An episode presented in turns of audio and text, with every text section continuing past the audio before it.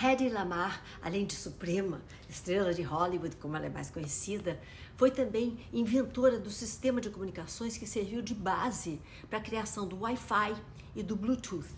A própria vida da Lamar daria um filme. Ela fugiu do nazismo na Europa, virou uma das estrelas mais bem pagas do cinema e depois patenteou uma invenção que mudou o mundo para sempre.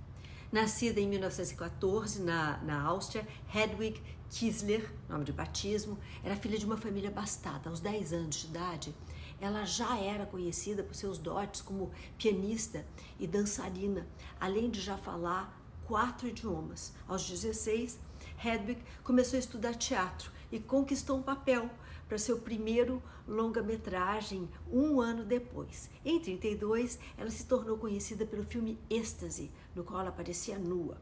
Em 1933, Hedwig se casou com um milionário austríaco, um fabricante de armas, que negociava com os nazistas, que naquela época eles estavam é, em ascensão. Né? Esse senhor não só proibiu que a esposa voltasse a atuar, como também tentou destruir todos os rolos de do, do, do, do tal filme, do filme Êxtase.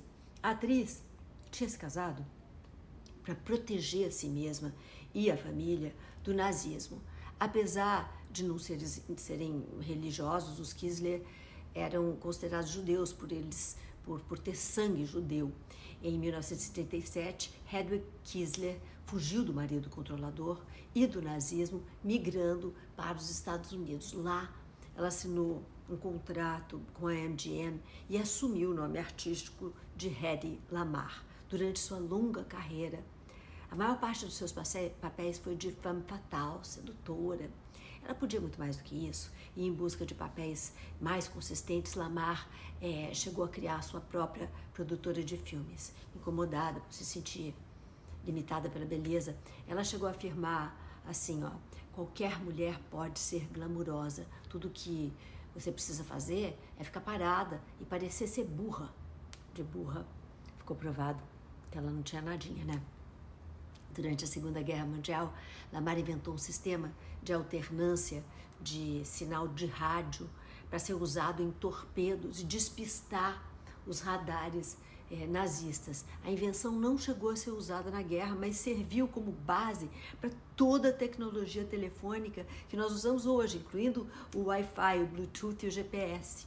Lamar só foi reconhecida oficialmente em 97, 1997, quando ela recebeu uma menção honrada, honrosa do governo americano por ter aberto novos caminhos da eletrônica.